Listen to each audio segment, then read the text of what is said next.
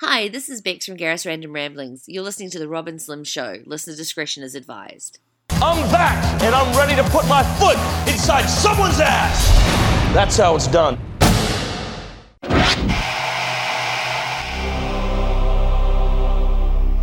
In this corner, the devastating duo of mayhem, carnage, and absolute destruction, Rob and Slim.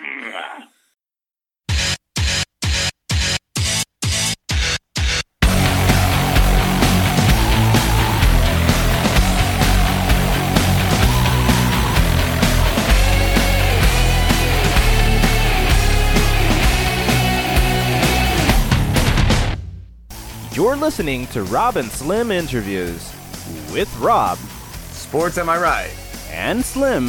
What about politics? Internet radio's finest.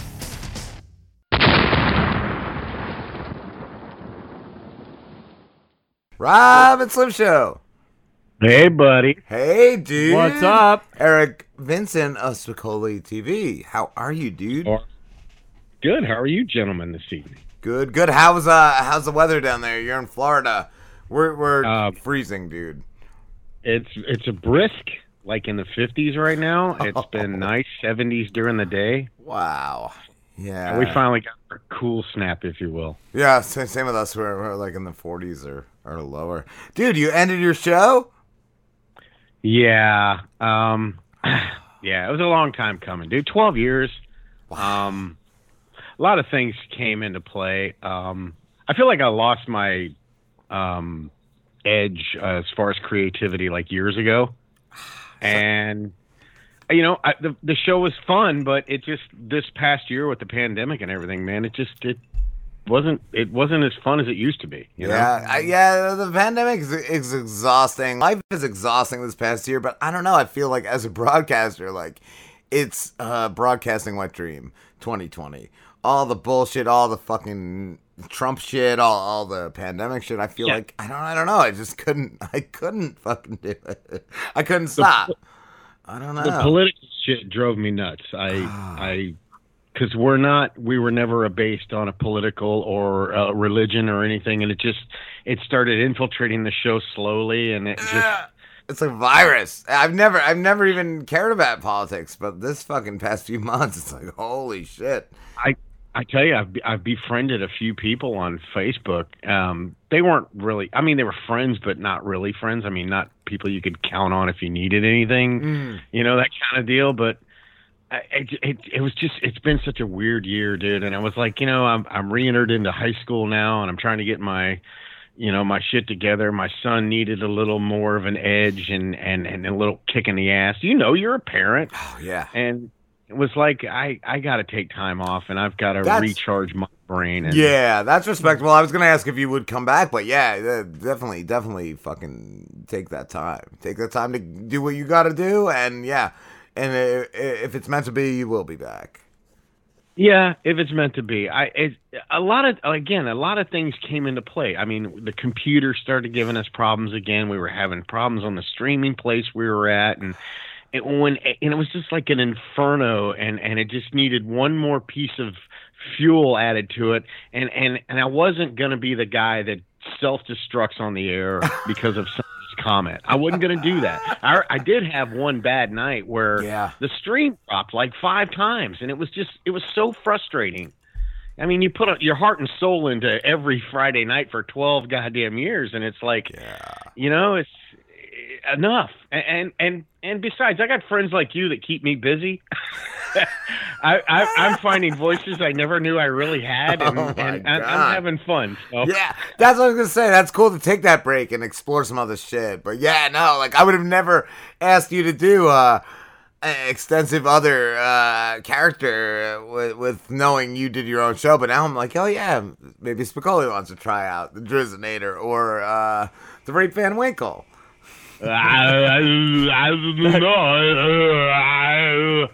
was amazing, by the way, Eric. That's so good. Is that what he would really sound? That's the way I envisioned him sounding. Yeah, no, it's perfect. Yeah. Yeah. Oh, yeah, yeah. Like a, a mutant version of The Driz, uh, Arnold and Sly. Oh, it's all there. All rolled into one. And that was kind of the way Sly's always been. And, and when you, I know, they just kind of verge together. So. Yeah. The yo's. That's definitely a Sly thing. But yeah, that's, uh, I was like, I don't know uh, which way to go with this. But you killed it, dude. You killed it. Oh. Do you think uh, you're going to explore voice acting? Uh, no, I doubt it. I mean, if if the opportunity ever came around, but I've been doing it, you know, so long, and nobody's ever, nobody's ever called and called me or anything. So fuck it, you know. What am I gonna, I, I doubt if it'll happen now because I'm not on the air as much. But uh, I heard, that's a hard thing to get into too. Like you have to have an agent first of all, and there's pretty much only a, a few places like to get work doing that kind of stuff. So. You, you know what you should do? You should just do audiobook readings. Like that should be Ooh. an easy gig to get into, and I would love to hear you like doing Morgan Freeman where re- reading an entire book. Like like those ones those ones that we were reading on our show like Mary has a beautiful little pussy and she strokes her pussy every day. Did I did I mention it was a cat? Yeah, I want like five hours of that. Yeah, that's like five hours of that. I want you to read like classics. I want, you, I want five hours like, of you going in between yeah. all the voices. All yeah, the voices. Like I want. I want to read listen to. I want to listen to an audio recording of The Great Gatsby read by the Drizinator. That would be fantastic. I, I would like that. Fuck yeah, dude. I'm just glad, dude, we crossed paths. Like, we were doing it seven years. You said you were doing it twelve, so shit. I, I don't know if we met you our first or second year in, but yeah, it's been a while. Like, I, I can't believe you've been doing it for that long. You were like one of the pioneers, man. Absolutely. Absolutely. I mean, we were, I, when we started again, we were the first guy to bring a camera into public access and, and have a, a live stream going at the same time. They're like, well, what are you doing? It's like, well, we're streaming the show. Oh, you're already live. No, well, now we're live in front of a worldwide audience. Yeah. Are you going to keep the website up and your backlog of episodes? Uh, yeah, I'll, I'll keep everything up. I won't, I won't cut it all down. I mean, it's, you know, it's up there, the Facebook page and everything, and that has our old shows as well as the YouTube page and all. Yeah, I'll keep all that up. Cool, cool. Oh, man. And I, I know your son, uh, you mentioned, uh, does he ever express wanting to do his own thing? Because my middle son always wants to, like, start, like, a YouTube channel or something. My my youngest wants to, yeah, he wanted, he's, he's into, you know, watching the YouTubers and everything, and he, he he's...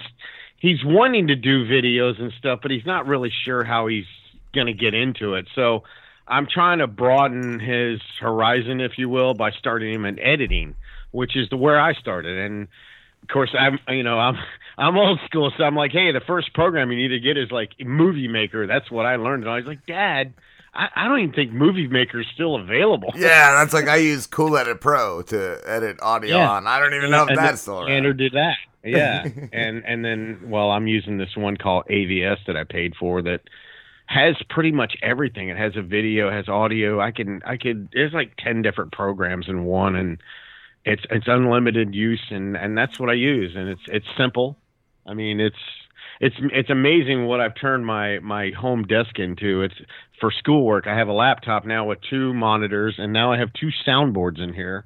Wow. So it's like it's slowly turning into a home studio, if you will. I have to keep all my stuff available at all times, you know? Yeah, yeah, you have to have those options. You have to have that. It took twenty minutes to get the sound right on this stupid thing. I, I, it was too loud, and you know how you can uh, go to Skype and, and test your audio on a on a thing to make sure it's hearing it and everything, and it just sounded like shit. And then I realized, oh, your site, your Skype mic is up way too fucking high. And that's just audio one oh one. Yeah. I've done shit like that. Like the beginning of this season, I think the whole first segment, I was talking into the microphone backwards. I had the mic turned around, and it's like a one-way mic. And I knew it sounded off, and I was like, why does this sound so weird? And then like I pulled down the, you know, the cover on the mic, and I realized, oh, it's because I'm talking into the back of the mic. And it's an omnidirectional, not a unidirectional. Yes. It's only picked from one. Yep. Those are small things that we learned eventually. You know, when yeah. we first got in there, I had this great, that old style drop mic and everything, and it just, it picked up everything. It got so bad to where the vibration when you walked into the wooden shed, you would hear it. And I was like, dude, we got to get that out. So we started hanging it from the ceiling and shit. And it's like, and, and you just make one little thump and it's like, boom. And it's like, we had no idea that you could put shock absorbers on microphones and kill all that noise. We had, we had no idea, you know, just learn as you go along. Yeah. Yup. That's, that's how it is. That's definitely how it is. And, uh, having done the show, Spicoli, what advice would you give somebody just starting out? Have patience and um, have a little money. It's gonna help. Yeah, I, not a lot, but but but have some money and some patience because you want the best equipment. Do not try to do this shit from a laptop. Uh, laptops are okay, if but if you're getting into video, P C it all day long. Mm-hmm. Absolutely. And, and that's where it starts. If you're just doing strictly audio, you can do it from a laptop. It's no problem. And don't cut corners on your soundboards either. I mean, but now they have great stuff now. They've they have this Rode thing. Uh, what's it called? The Rode or uh, Opie uses it. And um, I, man, it's badass. It's a little tiny unit. You plug the mic right into it. It's digital. Wow. And oh, he cool. can. It, it's it's really cool. It was only like uh, it was like uh, what a couple hundred bucks, like three four hundred dollars. What's that one mic that's like everyone's buying? Oh, oh the Yeti. The Yeti, it's yeah. It's like a U S B mic. Yeti, because it says Yeti on it. Yeah, I I, I don't know. It's a U S B Dude, that's mic. two hundred dollars on, sh- on two uh, two hundred dollars on two Shure mics, and they're the best mics I ever had. Yeah, I yeah. spent three hundred dollars on a Rode Broadcaster, and I don't use it. See, you live and learn. Yup. And mainly because our show, I think, just benefits more from condenser mics. That was a dynamic microphone. Yeah. Just we kind of right. like the weird ambient noise in the background and stuff. Um, well, yeah. I mean, it adds a little, you know, adds a little uh, character. Yeah. You know how much money I spent in Radio Shack before they went out of business? Oh, oh my God. God, and they were overpriced to begin with. Fuck. R C A cables and connectors and switchers and, I mean, just... Just very. I had a, I had open like an open line of credit. It seemed like they'd see me coming. Like here comes that guy. He's gonna spend a hundred bucks. It was, it was amazing. And now I got boxes of wires. So if you run out of anything, call me before you go buy anything. I have wires galore. I'll send them to you. You're you were talking earlier about not using a, a laptop when we first started, and we did audio for probably a couple shows, and then like right away we're like we're gonna do video, we're gonna do phone calls, we're gonna do like all this, and I was using a laptop at the time, and to export the video with that laptop, it would take like a whole day. Where with my oh, yeah. P C, I can export an entire four-hour show now in like ten minutes, if yeah, that. Better processors, yeah. I mean, but that's again, that's stuff you live and learn about because yeah. you don't know. You know, yes. It would take me, God, when when we first started, it'd take me fucking hours just to upload the show to the stupid website, and that was just audio. It wasn't even video back then. Wow. And it was like, why does it take so fucking long? And it's like, yeah, you're trying to do everything through this laptop, and and they did they worked good for us in the beginning until you know the people like StickCam and and and uh what was the other one uh, uh I can't even think of the name of it now. It was the biggest one. It was uh uh anyway it'll it'll pop in my head when I think about it. We were on four different ones, it seemed like. We started out with uh Ustream. That was the original. That's what we were on. Yep. Yeah, we were doing Ustream. That thing and sucked. Ustream was really good, and then StickCam came up, and you, StickCam was better. They offered more cameras, options, and stuff, and we went to that, and then all of a sudden, after about two years, StickCam closed down, so it was like, oh, well, back to Ustream. And then Ustream closed down, or it was sold, or something weird happened with Ustream. Yeah, yeah. I remember something happened with them. Doing that, they changed everything. You could use their broadcaster, and then after a while, you had to use an external broadcaster. And it was like, oh, what the fuck? Because nothing was working right. It would stream for a while, and then it would quit. And just all those glitches used to drive me nuts, yeah. dude. There's a lot of trial and error involved in doing this stuff. Oh, my God. Just to get one show on the air. What uh, what did you end up using at the end? Was it Vaughn? Uh, we, we ended up, we were using uh, Vaughn. Okay. Vaughn Live, which is really a good one. I think we're and then, of course, we're once we hooked it, yeah. up and had Wirecast hooked to our computer, the sky was the limit. Everything was so easy to use, and the video to load, and effects, and everything else. It was, it was like, you know, the next generation.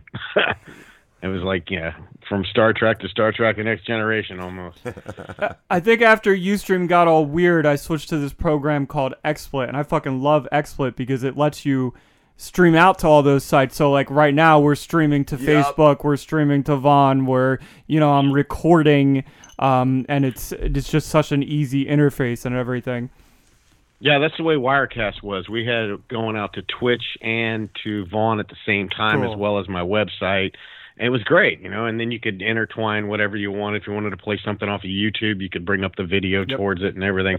Rob, I, I, I can tell you, I can tell you, with my secondary screen, I have you guys up in the Facebook page up on the other one, and I, I love looking at the table. You have an acquirement of drinks that Always. are far superior to what I used to have. Oh. I mean, I'm looking at coffee and Heineken and... Yeah. An absinthe. What, what's in the cans? Are those Jim Beam? Oh, those are Slims. Nah, those, those are my Slims. Those are my seltzer water. My seltzer. my hips, hipster seltzer water. Yeah, that's, that's w- water. That's bullshit. He's got a fucking martini glass in his hand, and yeah, that's I'm drinking. I love it, man. That's fantastic. That brings back a lot of memories. Spicoli, I'm drinking a Manhattan right now, and I even got the little brandied cherry in there. Well, stick your finger out and go. I'm drinking a Manhattan right now, lover. I'm drinking a Manhattan right now, lover. Was that good? Oh, citizen, you are! What was your drink of choice on the show, Spicoli? I know you like the Snapple. Uh, yeah, um, I just like a good cold beer. I was always a fan of uh, a good uh, Miller High Life before ah. before we went on the air. And, of course, uh, you know, we started out with our our uh, salute. We would do uh, – it started off with wild turkey and honey, which was really kind of rough. If you didn't stir the honey up, that yeah. one oh one would kind of burn your throat. But we moved on to, like, uh, different stuff, and then it eventually got to Fireball, and we did that for quite a while. And then one night, Smitty brought in a bottle of the Jack Daniel's Cinnamon. Mm. Far better. Yeah. Far better. Oh, my God. I could drink that shit like it's water. And that's a problem because I'm, I'm a twenty-six-year recovering alcoholic. So, oh. you know, yeah, I, I have to watch my – I I know my limitations, but, yeah, you know, it's, it's, it's, it's funny. But, yeah, the, the cinnamon was pretty damn good. I, I like the cinnamon whiskey for sure. So as a recovering alcoholic, you were still able to drink without falling off? Oh, yeah, for sure. I'm, I know my limitations. I, I had yeah. a friend, too. Yeah, he he was in a way harder stuff, and he just decided to just start drinking one day, and he, he was okay, he said.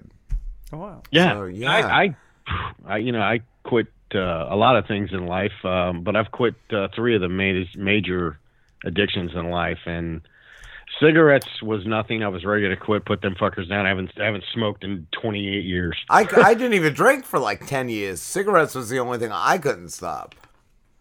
It was nothing for me. I was so ready. Wow, that's I, I cool. played baseball, and I couldn't breathe either, so yeah. it was nice to get my wind back and be able to run bases and not fall over.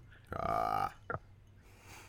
But uh, I don't I don't miss being hammered, drunk, and, and waking up the next day going, how the hell did I get home? I don't miss those. Oh, yeah, no. Yeah, you don't want that. You don't want that. I mean, that. They were fun. Don't get me wrong. They were fun. Yeah. But it's look at your friend and you go, who drove? Um, I don't know. It's like, uh, we we got to stop. Do you still talk to Smitty? Yeah, yeah, we still talk. I, it's been a, a couple of weeks or so, but uh, yeah, I still talk to him. We keep in, tr- in touch. Cool, cool. I didn't know if he was ever like, come on, man, you want to do this goddamn show again? I'm, I, I got it. It's almost like therapy sometimes, too, I feel. Yeah. Absolutely. Absolutely. Because, you know, you have a week and then, you know, you just want to talk. And, uh, you know, uh, there's so many subjects that came out from us just talking in general. And so much laughter came out of that because, like, it's like oh, we got, we really do think alike, you know. It's, and it, it, that's helpful because he's like, well, okay, I'm not the only sick bastard in the world, you know. Oh, wow. who uh, who are you, some of your biggest influences too doing the show, Eric? Going back, like to when you first started. Uh, as far as radio is concerned, I mean, I grew up around it. My aunt was pretty big in this town with some popularity. I'm not from, I, I'm sure, I don't know if you're familiar with the name Bob Lassiter. It does, yeah, it does ring a bell. Uh, he was known as the Mad Dog back in the eighties and uh, early nineties. He was the uh, king of, of talk radio before it really, really became popular. Yeah, it really he does was sound familiar. For a while, his my my aunt was actually his uh, sidekick, if you will, and wow. Listening to her and different various people in around here, um, we had uh, you know Ron and Ron, yes. before Ron before Bennington took off for New York. Yes. Uh, Diaz is still here. He is. So, I heard he had come back. Diaz, yeah, he's still. He's yeah, man, good dude. I, what a great voice for radio too. I've heard that. Uh, I, I never heard I, that that old Ron and Ron show. I, I got into ron and fez dot com and then Ron and Fez, and I still they are always uh, one of my favorites. Always one of my yeah, favorites. Stuff. I don't. Have you ever heard B L on their show? She calls, you know, she got the voice. Hi, hi, Ron Bennington. Yes. Uh, she's down here. She was one of the original Hooters girls. She's I, I used to work with her. So uh, there's a lot of people that influenced me, and I, I always loved it. And then when I got the opportunity to get into it, it was like, yeah, I'll I'll, tr- I'll give it a whirl. Nice. You know, it's it's fun. I still listen. You know, I, I'm I'm still an Opie and Anthony fan, even though they haven't been around for so long, dude. I, I still listen to the old shows. I, I listened to two of them today, and I can't get enough. Dude, they were they were the best. They were the fucking best. It was absolutely the best, you know? Do you listen to any of their side projects they're doing now, like Anthony's show or Opie's show or even just Jim and Sam? Jim and Sam I can't do. I cannot I do, do Jim and Sam at all. Sure. Wow, Sam really... Sam, I like Sam, but Sam's head got a little big once he got in with the W W E. Dude, like, wow. I was just going to say that. Yeah. He hosts like a wrestling thing. Like I, I was watching with my sons last summer. One of my sons wanted to watch, I, I don't remember what it was, A E W or whatever it was. And like, I was like, oh my God, it's Sam Roberts. And my sons were just like laughing at his huge forehead and, and his receding hairline. And I'm like, oh my God. I did the same thing. I was like, I Sam with my camera. Oh, my God. I just remember back in the day when they were giving him shit for uh, being late because he had to have his he he got a flat tire on like uh, the George Washington Bridge and, and couldn't right. change it, but had his dad come to change to change his yeah. tire. Like that's... I just list a whole excerpt on Sam's life and everything with his parents and his dad with the greatest snacks in the world. Uh... And all that. That's that's funny shit, man. I, I, I don't care how old it is or whatever. That's still funny radio. Sam is no in nowhere near uh, a fucking like top host. Like no, no, he's no, never, no, no, no, never. No, he he's a he's a he's a second mic by all means. Yeah, second, third, fourth. I'd rather yeah. hear Roland on a goddamn mic. Fuck. Yeah, I like Roland's laugh, man. Roland's laugh is. Or Pat Duffy. You remember some of the Pat Duffy things? Oh, oh my Duffy God. Duffy was great, yeah. Oh, the baby bird. And just that everyone hated him because he was he he was famous for getting thrown up in. Sure. Yeah, exactly. Yeah, I've, I've some of that stuff is really good. Um my best my favorite will always be uh Box of Cocks. Oh that, yes. That was Bill Burr. The funniest fucking bit I ever heard in my life. Fuck. Fuck I, that's funny shit. I mean, what? It just started out as a stupid bit and turned you, into this. What was it? Thing. Are you asking? Yeah, about, I want to know what Box of Cocks right, is because I don't. Ask what I Box of Cocks. Not familiar with that. Wow. Okay, you're gonna have to go to YouTube. Here's your homework for tonight. Yeah. All right. I want you to YouTube and look up Opie and Anthony Box of Cocks. And the box and had free puppies on the side. That's all I know. Yeah. That's all I know. Yep, that's all you need to know, and and Dude. watch and enjoy. Um, because oh. uh, Patrice O'Neill is there, and it's I of course, and there's another laugh I can just hear for days. Fuck. I miss him so much. Yeah, or uh, and this isn't uh, being racist. The nigga Nazi challenge with Patrice. Absolutely, that oh was so great and with it, Anthony with that stupid Nazi helmet. Nazi helmet hiling a cab, and uh, Patrice out trying to get a cab, and it was like the cab stopped more times for the Nazi than the black guy. Wow. Yeah, dude. And, yeah, that's yeah, that still was, out there. That's that's really funny stuff. So, yeah. yeah, go look those up if you get time. No, I have to. Yeah, dude, just some great, great Golden Radio. Yeah, because Rob had gotten me into O N A, but I heard like their last year. Yeah, they I, were I got him into it, and yeah, like a few months later, they were just done. They're done. It just, it no, there's, a, there's a website that has all their old shows, and I can send you the link. Cool. It's uh, it's literally every show from two thousand four all the way in, and there's hours and hours. I mean, Tippy Tom tributes to ev- everything you could ever imagine they did on the show is on there, and it's, yeah, it's God, it's funny stuff, man. Cool, Eric. Thank you so much for talking. It's always always a pleasure talking to you, my friend. I love talking to you guys. I could talk to you guys for hours. You know that. Yeah, man. Uh, do you want anyone to find you? Yeah, they can still reach me. I'm uh, Spicoli on Facebook still. Uh, you can reach me there, Spicoli. I don't do the Twitter as much, but you can send me a message on Twitter. I do read it, so I do. If you can, that's where I send the, the T M R lines at Spicoli T V. Yep. Awesome. That's the easiest way, brother. I, I was gonna ask, are you still gonna be called Spicoli, or are you just Eric now? Ooh. No, I still use Spicoli. I still answer to both, and I, you know, I answer to that asshole. Hey, you, um, all the all the good ones. So yeah, I'll still answer to it. Fuck yeah! Thank you, Spicoli. You you rock, dude. It's a pleasure, brother. I I, I love God talking to you guys, and you guys have a great evening. Slim, enjoy that cocktail. I will. Okay? I'm gonna about to mix. A, I'm gonna about to mix one more. You know the vibes. You know the vibes. Yeah. Yeah. Yeah, that guy sounds just like me. Rob and Slim Show. Hey, it's Chris Van Vliet. Chris Van Vliet, four-time Emmy Award-winning T V host. How are you, Chris? I'm doing great. How are you? Re- really good. Really good. In the midst of uh, this past year, uh, how much of a uh, of a wreck it's been. But, uh, dude, you're originally from... Uh, Canada, right? And now in L A. That, that's right. Yeah, it's uh, Toronto by way of many cities. So it's Toronto uh, to Vancouver, then back to Toronto, Cleveland, Miami, Cincinnati, and I just moved to L A four months ago. What's been your favorite place that you've lived? I, I mean, I think uh, maybe it's like a recency bias, but I think it's got to be L A right now. Like wow. I literally just got in from hiking, which is like I mean that. Sorry, that was such an L A thing to say. I, I just went hiking today, and you know, but yeah, I think it's probably L A. Just, there's just so much going on here. That's cool. That's cool. Uh, when did you first get your start in uh, in in being a host? Because I've seen you've done so much. You've uh, you've done a lot with wrestlers. You you have an amazing YouTube channel. You you've done so much over the years. Yeah. So this was this was my dream. Like growing up as a kid, this was my dream, and. I remember being like four years old with a Fisher-Price like tape recorder and pretending to be a radio host, and that was kind of like where it all like began. So, in college, that was like it was right out of college. I got my first internship right out of college, which turned into a job. But like for me, it was I had this epiphany in my senior year of college where like I, I had the best time in college, right? Like I was living with four of my best friends. We drank copious amounts of beer and ate lots of pizza. It was it was the best time ever.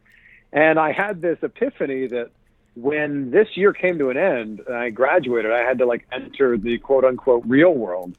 And I didn't want to do that. I wanted to like, you know, keep enjoying what I was doing. So yeah. My goal in that moment was to not hate my job. And that was like, that sent me down this path of like, wow. I knew I wanted to be in broadcast, but it sent me down this path of going, I'm going to try so hard right now at twenty-two years old to try to make this thing work. And if it doesn't work, at least I can look back and go, you know what? I tried and it didn't work, but, you know, here I am. And and I'm yeah. so fortunate, so grateful that it did work out. Obviously it did work. Did you have a backup plan? Not really. If I'm I being love completely that. honest. And, and, I, and I think that that's part of it, right? Is like, yeah. if you have a backup plan, you're kind of admitting to yourself that you're going to fail. You've already lost, you know, because yeah. yeah, exactly. So I was a communication studies major, and communication studies can mean a lot of different career paths. It can be marketing, and it can be uh, publicity, it can be sales. And I was just like, you know, I think broadcasting is what I want to do, and I'm going to head down that path. And if it doesn't work out, at least I can say I gave it everything I had, and then I would just figure out, you know, whatever I needed to do to pay the bills after that. Yeah, right. yeah. Absolutely, absolutely. That's amazing. And uh, what was your, what, what did you first realize that you, you had made it and this was going to be, this was going to be your permanent gig? Uh, well, I think I'm still trying to make it. That's definitely for sure. Um, I think, I think when I got like, first of all, my, when I graduated from college, it was an internship that I like basically lied my way into. I, uh, it, it was an hour away from my hometown. And I was applying for all these internships, internships, and wasn't hearing anything back. And this was an hour away from my hometown. I found out the name of the general manager of the T V station, and I wrote him an email and said, "Hey, I'm going to be in town next week during my spring break. I'd love to come by, take a tour of the station, and you know, chat with you about an internship." And he said, "Ah, we don't really, you know, do that. We don't really give internships to people that aren't like getting a college credit for it, but." You know what, if you're going to be in town, come on by. And this was a total lie. I hadn't been to this town in like ten years. I had no plans to go to this town, but I made myself available, went to that town. So the fact that like that internship then turned into a job. And in fact, as an intern, I was reporting for them on T V.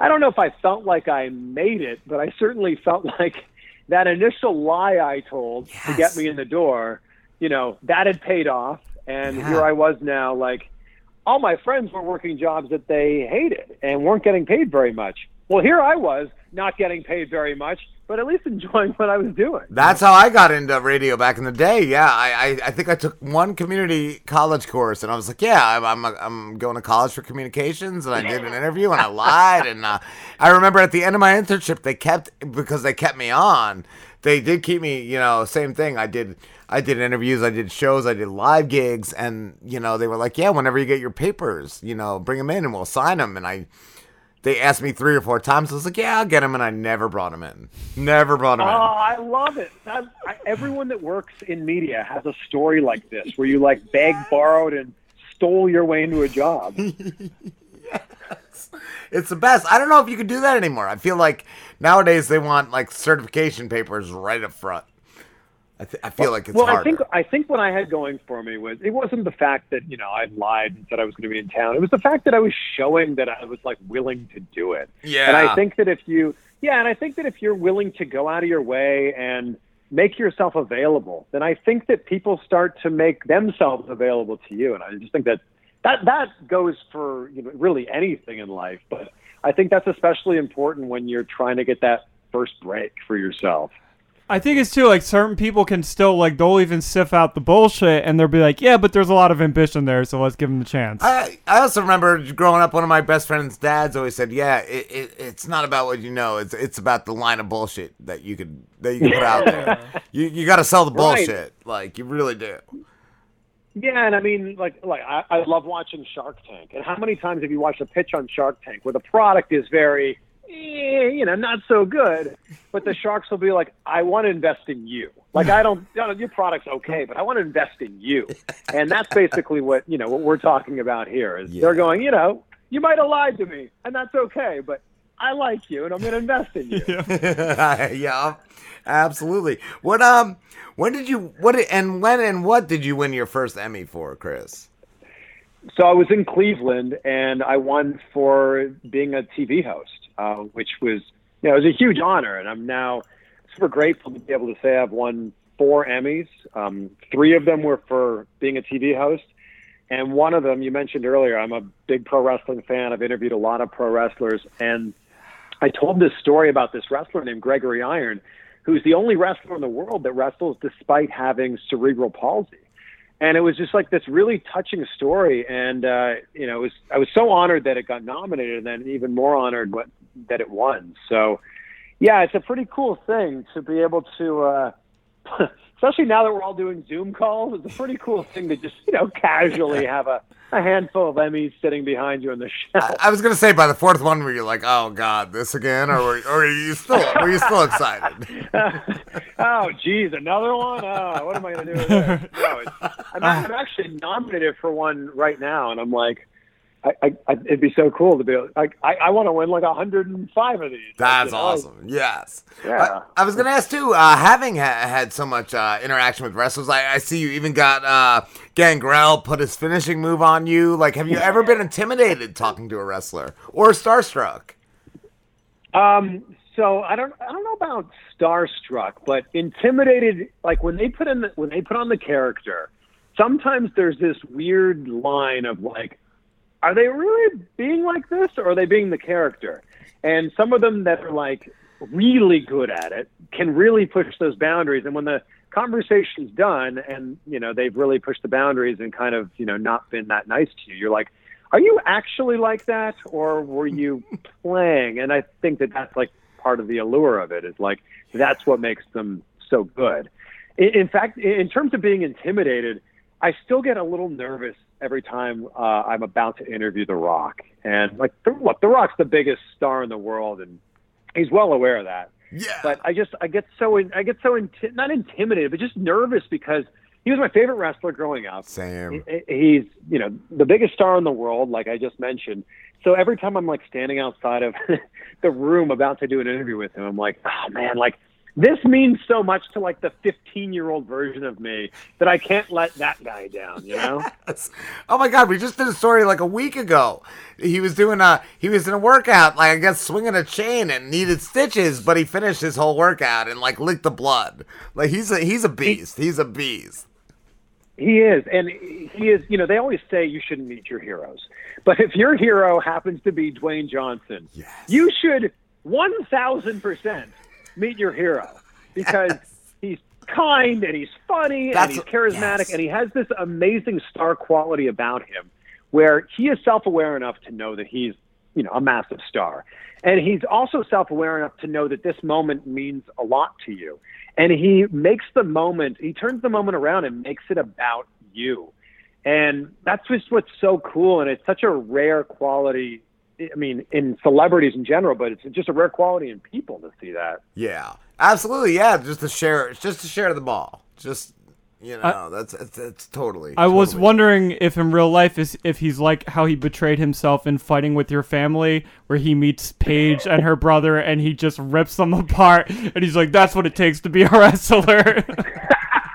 I love that scene. So that's a great I scene. Interviewed, I interviewed The Rock for Fast and Furious six, and you know, The Rock in, in that movie, and you know, he uses the line in the movie, but it's his, uh, it's his catchphrase. You know, it doesn't matter. He used it in Fighting With My Family. He'll ask you a question, and then as you're answering, he'll shout, "It doesn't matter what you think." And it's this great moment. Yes. And it's one of his biggest catchphrases ever. So I'm interviewing him for Fast and Furious six. And I said, well, you know, could we set up a scenario, you know, where Hobbs would say, "It doesn't matter." And I'm thinking he'll like walk me through, you know, the whole scene, and, you know, we'll, we'll make this thing happen. He goes, yeah, yeah, sure. Um, what's the scenario? I said, all right, well, you'll be driving. It doesn't matter what the scenario is. And he got me. He got me good. That is good. I know uh, one of my sons over the past summer wanted to see Hobbs and Shaw, and dude, I bought it for him, and like I, I think we watched it two or three times. Oh, and it's okay. That good. Jason Statham and The Rock. It's, oh, so good. Oh, uh, look, so they're going to make a hundred of those movies, and yeah, I will certainly not be complaining about it. Dude, and I, I had never seen, I had never previously seen any Fast and Furious, but Hobbs and Shaw was just so good. Like, I want to go back and see see them now. Oh, my gosh. Well, you need to – I think it's – oh, man, they're, they're all blurring together now, but I think it's six where the I, where the I Rock's so. character stops a torpedo with his bare hand. You need to see this. Oh, God damn it, dude. Wow. Oh man, uh, it, it was it was such a good good movie, and just so cool. It's so cool to see my, my kids that have had never seen him wrestle, except for, you know, old clips. Like right. just still, still, he's still just as cool, just as cool as he's ever been. Oh, it's it's crazy to think that there's people out there that aren't even aware that The Rock had a wrestling career, right? And if they are, you know, they don't realize, like, you know, The Rock was, you know, our generation's Hulk Hogan. He was huge. Yeah. Yes. And it's just crazy to think, oh yeah, The Rock. He's you know he's the guy from the Fast and Furious movies and San Andreas and Baywatch. I um, yeah, he was, yeah, I guess. I my like I said, I mentioned my sons are into wrestling now, and I, I had an old tape of uh, the Hell in the Cell with uh, Mick Foley and Undertaker, and they were just glued the whole time, and they're like, "Daddy, why isn't wrestling like this anymore?" And I'm like, because oh. it's it's very dangerous. Like yeah. these guys put their lives on the line. Yeah, I watched back that, you know, that infamous clip of Mankind getting thrown off Hell in a Cell. And I'm like, man, if he had just gone just a few inches or a foot either way. Yeah. Yeah, he might have been either seriously injured or maybe even killed. Who knows? He doesn't even remember from then on in the match, and he still did like twenty more crazy things in that match, and just yeah, just totally out of it. Totally out of it. It's amazing. Yeah, yeah. And, I, and I've you know I've had the pleasure of chatting with Mick Foley many times, and what's crazy is the amount of you know punishment he's d- delivered to his body and chair shots he's taken to his head. He's still the sharpest guy ever. Like, yeah, you know, I, I think the first time I met him and the second time I met him were like a year apart. He remembered everything. It was like, this, this, I, I'm blown away by this. Wow. Yeah, no, I, I've heard of uh, multiple interviews with him where, yeah, he's a really nice guy. He's a really smart guy. And, yeah, he remembers. He he's remembers. Just obsessed with Christmas. Yeah, and he loves the Christmas. He loves, he loves he's Christmas. He's a fan of the Christmas.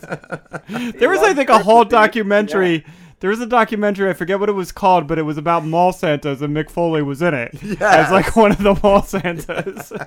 No, was he seriously a mall Santa? Yes, yes. yes. I have to look. Oh I'll, I'll Google it real quick I for you. I have no idea. Uh, that's, that's wild. Yes. Yeah, you'll have to check out this doc. Let me uh, let me look it up for you. Right I remember now. It was about Please. a year or two ago. Slim told me about this, and he's like, "You got to see this." Yeah, it's super cool. Super cool. I want to ask too, Chris, on your YouTube channel, you do some amazing stuff from car racing to skydiving to deep sea diving. Uh, has anything ever scared you? I'm I'm one of those people that looks at the things that scare me and I want to run towards them. I, I think that, you know, I think a lot of people will go, "Oh, I'd never do that thing." I'm like, well, how do you, how do you know you wouldn't enjoy it? Well, I just know I wouldn't enjoy it. And I think my whole thing is, instead of saying you don't like something, at least try that thing. And then you can tell me, yeah, that wasn't for me. Yeah. So I just went, bungee jumping was my most recent adventure. I'm actually going to put together a full video on my YouTube channel next week about that. But yeah, I don't know. Like I, I was, I had my feet hanging over the side of this bridge. It was one hundred twenty feet in the air below me. If the bungee cord snapped was, you know, a very shallow river and some yeah. very large rocks. And I was like, yeah, I'm excited. Like I couldn't, they were started counting down from five and I'm like, I'm just ready to do this thing. So I still have, you know, other things that are on my bucket list that I want to do. Like I want to, I want to do base jumping, which seems very scary to think about. But my whole thing is if somebody else is capable of doing it, that means I can too. Well, I, I, one of the ones that freaked me out the most, and I, I think it's a recent one, is the hammering. The chiropractic hammering, dude. It's like a, uh, it, it's like a, a sledgehammer to the back of your neck with like a huge nail. Yeah. It's like kind of like medieval torture when you look at it. Yes. Yeah. So that was with a chiropractor named Doctor Bo Hightower, who is, you know, very famous on YouTube for giving these adjustments to huge name celebrities, like all kinds of boxers and U F C fighters and wrestlers and actors as well. And he happened to be in town, so we did an adjustment and we filmed it. And yeah, it's wild. It's one of those where like he takes your neck and before you could even think about it, like it just cracked at the loudest noise you've ever heard. And then, yeah, he does, I think it's called hammer therapy. And it's like it's like a hammer and a bolt, and he will like hammer out the knots. Yeah, and my neck was, you know, it was pretty bad. He was like literally hammering out these knots in my neck, and I'll be honest, it was very painful as we were doing it. Okay. As soon as we were done, I felt like this immense amount of, of relief. Wow. Wow. Like, was it almost like a body high too? Like afterwards, like. It, oh my! Yeah. Yes, because. I mean, he was explaining like the whole science behind this, but like it was releasing like all these like endorphins and adrenaline, and like I, I say, I say it in the video, but he's I, I was like, I feel like I'm on drugs right now because there was just such a, a rush of all of these different, I don't know what it was, all, all this different stuff to my brain, and I was like, wow. I need a, I need a second to just like sit down and just take this all in right now. Yes. Similar to like a strenuous workout routine where it's like a pain in the ass and you fucking hate it, but then after it, you're just I feel amazing. That, that's exactly it. Yeah. Like, or, or picture like, you know, you go in for like a Swedish massage and it's like, you know, some tiny, like, you know, hundred pound woman and you're like, oh, okay. Like, yeah, this is going to be nothing. And then you leave and you're like, how would, How did they do all that? Right, what a magician. Slim found exactly. that Slim found that doc real quick, Chris. What's, uh, Chris, what's it called? It's, it's called I Am Santa Claus. It's a documentary. It's an hour and thirty minutes. It's from twenty fourteen, and it stars Mick Foley, Artie Lang, Roddy, Ra- Rowdy, Rowdy Piper, Roddy Piper, Rowdy Roddy wow. Piper. Holy Christ! I loved Rowdy. Wow. Yep. Uh, I, I need. I'm gonna watch this tonight. I hope it's on Netflix. Yeah, I Am Santa Claus is what it's called. Have you ever uh, talking about Roddy? Have you ever had the opportunity to talk to him, Chris? No, no, I never had the pleasure to talk to him, and I mean, he's just such a legend. He was and one of my favorites growing up, dude. I I grew up in the eighties, and yeah, there was Hulk and there was Roddy, but I loved Roddy more. Yeah, and every, you know, if I talk to any bad guy wrestler, any heel, everybody's inspired by Rowdy Roddy Piper. Isn't it so funny that, you know, I grew up in the eighties as well. I thought his name for the longest time was Rowdy Roddy Piper. I didn't realize Roddy. It was Rowdy Roddy Piper. I can't be alone on this. Dude, I, yeah, no, you can't be. Um, I just have always, just you mentioning that, I've always loved the heels. I've always loved the guy that yeah. everyone hates. And then I, I've done it just to, like, piss my friends off. And then about a month in, I actually love that heel. I don't know what it is. I love a guy that can embrace being hated and do it so amazingly. Well, every wrestler says it's so much easier to be a bad guy than it is to be a good guy. Wow. And I, there's like, yeah, there's just something about like, it, there's something fun about getting people to hate you because, you know, in your regular everyday life, you know, you're trying to be a nice, considerate person for the most part, for the most part. Yeah. And when you're a bad guy, you can do all those things that your, you know, alter ego wishes that they could do. Yes. Have you ever gotten to talk to the Iron Sheik, Chris? I I've never interviewed him, but I worked at a T V station when I was in Toronto, and he would come in frequently to do interviews with our sports guys. And he, he's everything that you would expect him to be. Okay, so that's what I, I wanted to. I've always wanted to know because I've heard so many interviews with him, and he just seems like he is. He is the Iron Sheik. He, one hundred percent, one hundred percent. That's it. Yeah, and, and he gets it. Like he understands that. Like. You know, making fun of Hulk Hogan is his uh, is his thing, and it's.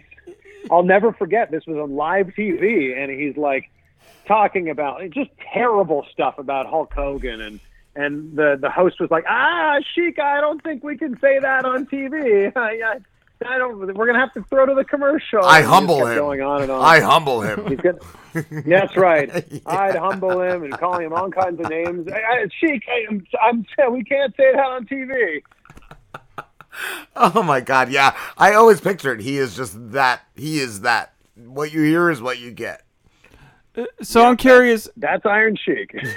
Chris, you and Rob both come from like the you know you guys are eighties guys or whatever. I'm a nineties kid, and so I grew up with this peak of wrestling where it was W C W and W W F, and my guys were like Sting, Goldberg, and Diamond Dallas Page, and like this. What? How do you guys view that like era of wrestling? Ooh, that's interesting. So I, I, so I've been a wrestling fan in the eighties, you know, kind of a casual fan. You know, I was, but I was born in eighty-three, so I was five, six, seven, eight when I, you know, would watch wrestling in the eighties. But then I kind of got out of it, and then it was the Attitude Era that really brought me back in. So Austin Same. McMahon was the big storyline at that time, and I just got sucked into all the characters that they had on Raw. And but I would watch Nitro during the commercial breaks.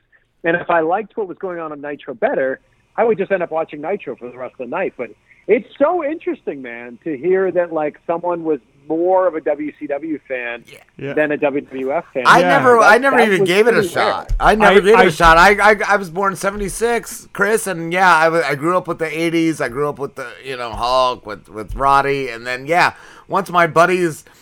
Uh, in my twenties got me back into, I, I feel like it was Hell in the Cell that brought me back. I was all, all W W F, W W E. Right. Yeah, I don't, yeah, I, don't I, I don't know where I made. That, um, that Nitro was doing the Cruiserweight hour. So, yeah. they, you know, Nitro was three hours long at one point. And the very first hour was just like showcasing all like the, the Cruiserweights. And I was like, this is amazing. Because I was always blown away by guys that could do that athletic, acrobatic stuff that, you know, the bigger guys couldn't do. Yeah. Heck. Some of the some of the guys though that, that were on there originally, like Rey Mysterio, were always cool. Always cool. Yeah. Yeah. Yeah, Rey Mysterio. And look, crazy that we're talking about Rey Mysterio wrestling in the nineties, and Rey Mysterio is still wrestling every week right now. Still every week, and his son is amazing. I, I love what they've done with him. I love that stuff. Yeah, no, I, I, and I had the pleasure of talking to his son, Dominic Mysterio, on the show like last month. And I mean, I, crazy that his first match ever, you know, for most pro wrestlers, your first match ever is like in some bingo hall in, you know, some town that you can't even pronounce. Yeah. His first match ever was against Seth Rollins, and it was at SummerSlam on pay-per-view. Like, yes. It doesn't get any better than that. No, it doesn't. Yeah, you figure you're at uh, at some local uh, middle school with Bob Backlund hosting. Right. No, you're you're at SummerSlam. Like, uh, Chris, you you've been uh, such an incredible person to talk to, my friend. Where can everybody find you? Ah, oh, big thanks to you guys for having me on. It's been so fun. So I appreciate you guys, and congratulations to you guys on what you've built here. This is this is great, and I think that this is a testament to the era that we're living in right now, where you can create your own show and do your own things. So congratulations, you guys, on that. You can find me online. It's at Chris Van Vliet, V A N V L I E T. That's it. And uh, it's also the name of my podcast, The Chris Van Vliet Show. Awesome. Thank you, Chris. And thank you for just being so cool and, and responding. Like, I didn't even expect you to to respond when I first messaged you. You are an awesome dude. No, thank you. And like we we we talked like six weeks ago, and then I was like, "Well, I wonder if they've forgotten about me." And sure enough, you're like, "We're still doing this?" I'm like, "Yes, cool, absolutely, cool." Yeah, I, I like to have a written uh, schedule that I that that I write it in. So yeah, I, I'm I'm extremely anal. With, with Very that. Well prepared. Yeah. That's that, that's a good trait to have in this business. Thank you, thank you, Chris. I, I take care, my friend. When I'd love to do it All again right. sometime. Yeah, no, absolutely. Thanks, guys. Have a great night. You too, you too dude. Chris. All right, guys. Later, Chris. We'll be cool. back in a few. Rob and Slim Show. Hey, it's Aaron. What's good? Hey, Aaron A-Love, co-host of The Screw with Felicia Rose. How are you, dude? I'm doing pretty good. I'm chill. Got some jams playing. Got a little bubbly going, and nice. uh you know just hanging out. Nice dude nice dude. What uh uh I love you guys. I love your show. I, I love your oh thank you your, your uh chemistry with Felicia. How did you guys meet? Oh yeah so um we met in college, and I mean, people could probably guess this, but we met in a human sexuality class, uh the psychology of human sexuality. So, uh, yeah, we met, and we were stood, like, sat directly across from each other, and we discovered within, like, thirty seconds we were the only two people in class who knew anything about sex and sexuality. So, nice! Uh, we were fast friends after that, talking about butt sex and oral and the whole nine yards. God damn, I love that, dude. Yeah, I was just going to feel say, like, I feel like you guys clicked. You guys were making jokes. You guys were doing it all. Even back then. Yeah. yeah, I mean, I mean, it was awesome. I mean, we got we got closer, um, you know, just essentially because of that class. And they were like, hey, the, the queer alliance here is about to die. If somebody doesn't save it, its charter expires. And they were like, would you guys like to, you know, figure it out and help us keep it alive? Oh, wow. And we were like, hell yeah, hell yeah. I mean, I, I, I had done some stuff like that when I was younger, so I was up for it. So we... We we set to work, and now they have like some center for, you know, queer stuff at our old school. It's it's amazing. It, is, it there an a, is there an A-Love statue? There's got to be. Right? There's got like be. You got a legacy on though. That campus. There needs to be A-Love. At least a portrait. At least wish, a portrait, wish, dude. You know?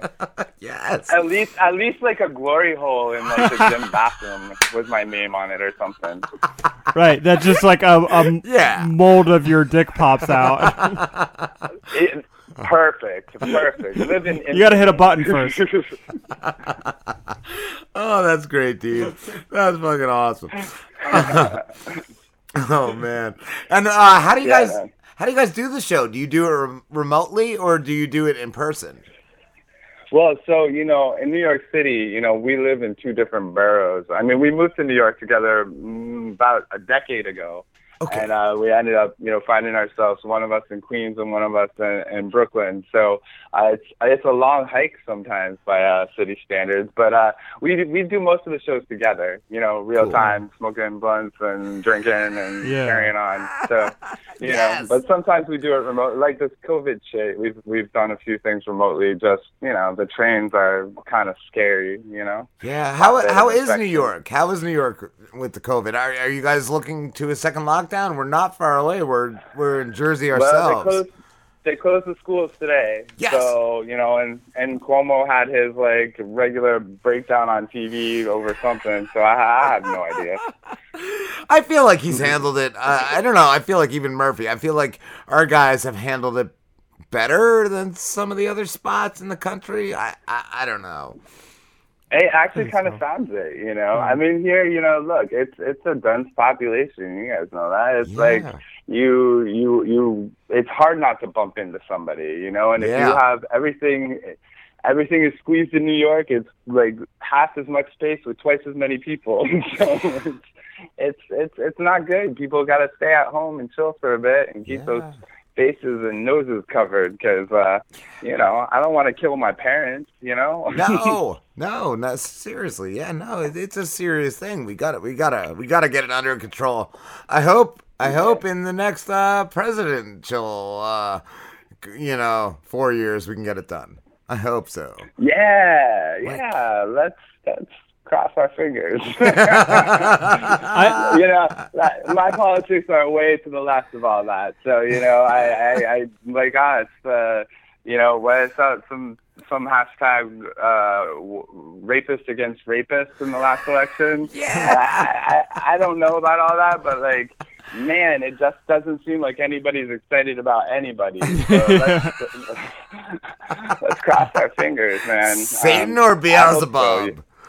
I love I love that you said we gotta keep I love that you said we gotta keep those faces and noses covered because oh people yes. seem to not understand the nose part. The nose is always out, I feel, Aaron. Or if they're on the cell phone, everything's out. They just have it like a chin oh diaper. Oh my god. They just have yeah. chin diapers.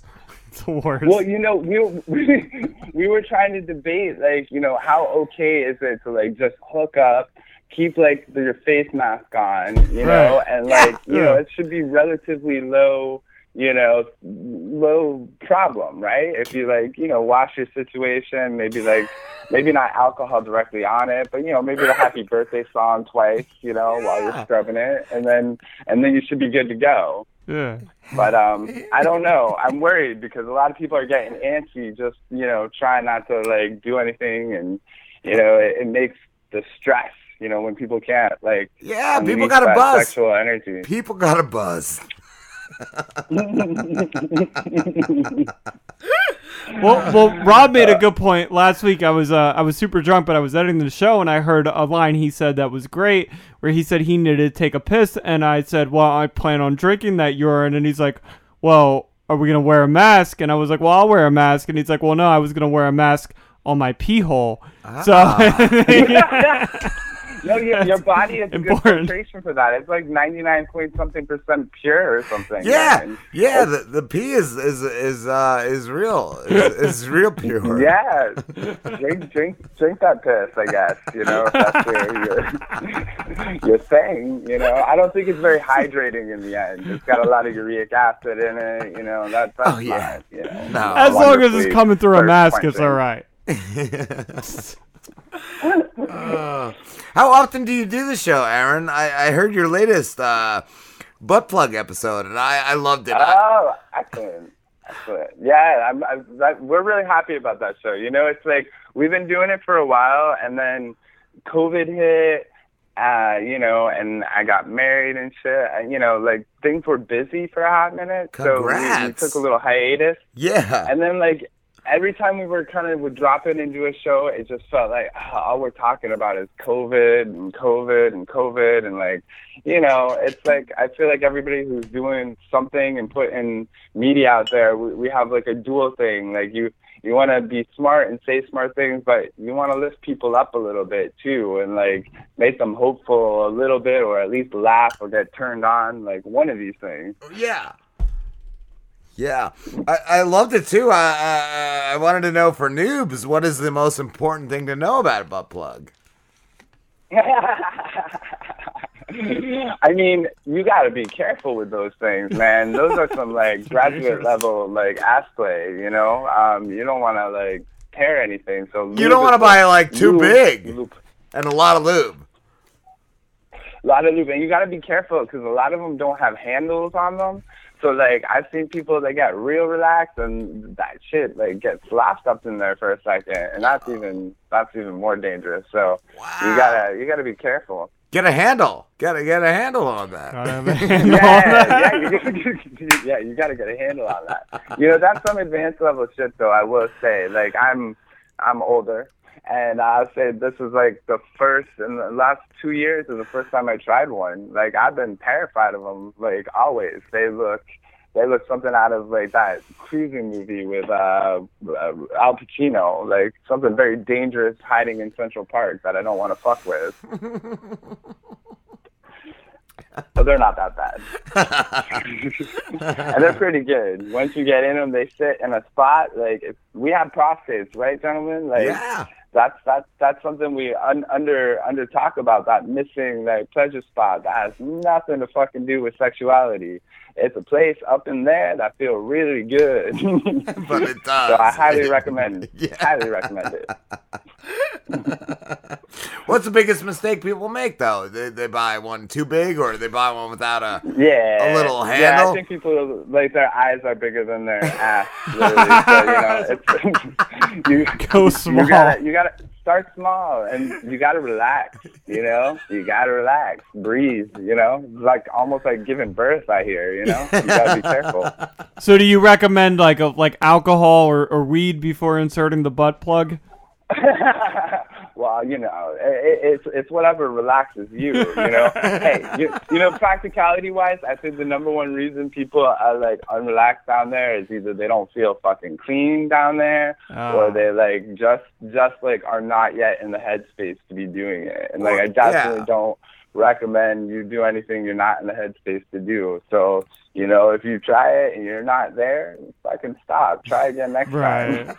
yeah. So only do it if it's something you really want to do. Yeah. If you're like, this is going to be yeah. awesome, but if there's a part in your brain that's like, this is going to hurt, you probably shouldn't do it. I, I I definitely say don't like, don't start with a butt plug. If you ain't already been playing with your ass, like, that's not the first thing you should start right. with. Start with the pinky. Oh, start with the, start with the pinky. Oh. All right. Yeah, start with your pinky and work your way up. Maybe when you get to uh, uh, what are those, butternut squash, you're ready for the butt plug. Yes. Oh, man. Do, doing I a... mean, it is Thanksgiving time, right? Yeah. You gotta use seasonally appropriate vegetables. Cornucopia. Is that what it's called? Ouch, that sounds a little rough. Oh, dude. Doing a sex show, A-Love, do you get a lot of uh, criticism or a lot of love? Um, I know, uh, just thinking of uh, friends of mine that do true crime, true crime podcasts, yeah. they get a lot of uh, criticism. Like, is it the same in, in this sex podcast yeah, world? Well, I mean, I get it from both ends and not really in a good way. Like, you know, I, I, I skirt that line of pretty much arguing that sexuality and, and gender are social constructs, and, you know, the queer community can be uncomfortable with that sometimes, and the straight community is definitely uncomfortable with that most of the time. So, um, you know, it, it's, uh, I get a lot of uh, questions and critiques about, you know, many of the things I talk about, but, you know, that is one of them. Um, I certainly promote the idea that we all should be looking out for each other a little bit better than we're doing. And, uh, you know, that's not really the way our society has been programmed. So that can be a tough sell. um, so, you know, the sex part, yeah, we, we, we get some, you know, healthy critique, I think, but we mostly get, you know, a lot of people that say, hey, thanks for telling me about that. Or, you know, I get cool. pe- weird people, from, not weird people, but, like, random people from, like, across the world, like, saying, hey, I have this friend who I think is, you know, doesn't feel comfortable telling us he likes guys or whatever, and those are always like kind of heartwarming, and, you know, people wanting to like help out their friends because they listen to the podcast, because they mostly like, you know, want to hear Felicia, you know, talk about some dirty shit and wrestling and, and, you know, the fun stuff that she talks about. But every yeah. once in a while, we put some information through and people are like very thankful for it. So cool. it's, it's, it's mostly good stuff, you know? Yeah. yeah. But, you know, you can't read fucking comments and shit or listen to other people's garbage, you know, yeah. you got to live your truth. And, uh, you know, my partner always says you got to believe in your brand. So I, I just have a question. I have a question, A-Love. Uh, in the gay community, like, is there, uh, like, do you look at another gay guy and know that that gay guy's a bottom? Like, how does that, or no, who's a top? No. Like, how does that work? That's, that's, is it a surprise? That's a great question, because this, this is a thing that, that plagues all of us, right? Like, we know that there are different sex acts, right? Topping yes. and bottoming are just like positions. They don't got shit to do with shit. You can be the most okay. femme queen out there and be a masterful top. You can be a wow.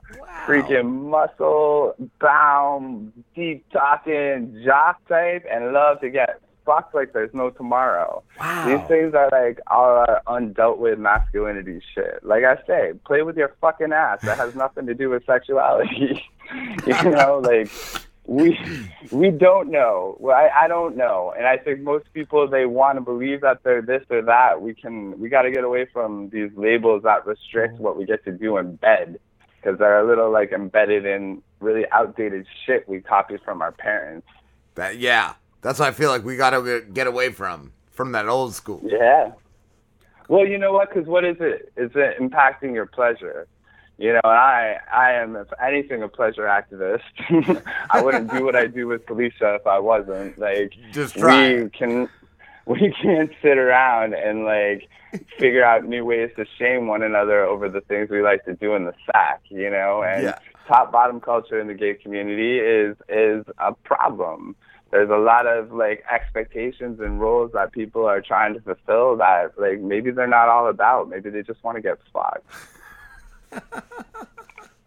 Nice. I mean, it's that basic. Like, look, yeah. dude, what I always tell people, fe- feminism works way, way, way good for men as well as women. You know, the roles and the very short definitions of your existence they want to place you in, like, that's not freedom. That's not liberation. That's a fucking box.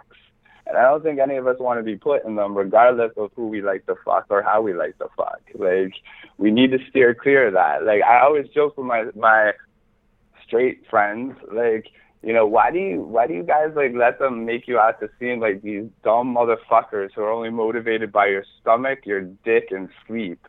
Like, I've had conversation with you guys. You're fucking smart dudes. Like, why get stuck into these old, outdated stereotypes about men? I had a friend, uh, one of my friends I used to work with was a gay black guy, and I remember one time I came into work, I forget what I said, I because I'll make comments all all over the place, and uh, he was like, oh my God, Rob, you're such a fag. And I remember in the break room of work, I started laughing hysterically, but my friend, uh, my friend Matt, he just got so offended. He was like, oh my God, I'm so offended. But me me and my friend Dana were just like laughing, and I'm straight, A-Love, but yeah, no, he just called me a fag, and it was just, it was amazing. It was amazing. And, and, and you felt okay with that? Yes, yes. But yeah, I wasn't offended. He wasn't offended, but a third front party friend of ours was just totally, totally not okay with it. Yeah, I mean, we, we got to get away from, like, the respectability politics kind of world. Like, yeah. look, like, allies and friends and all sorts of that mostly are well-intentioned and oftentimes get a lot of it fucking wrong, you know? But, like, if we are ready to, like, skewer and cancel everybody that got something wrong once, we're going to have to cancel ourselves, too. Yeah. Like, or none just, of us are immune to that. Just understand each other. That's where I feel like you said, uh, you know, the old school. The old school's got to go away. Mm-hmm. Like, I feel like a lot of our parents or grandparents didn't have to work with gay people, you know, like where, you know, I'm a straight guy that has worked with a gay guy for years, and we, we have a great relationship. We laugh, we joke, like they have never had to deal with that.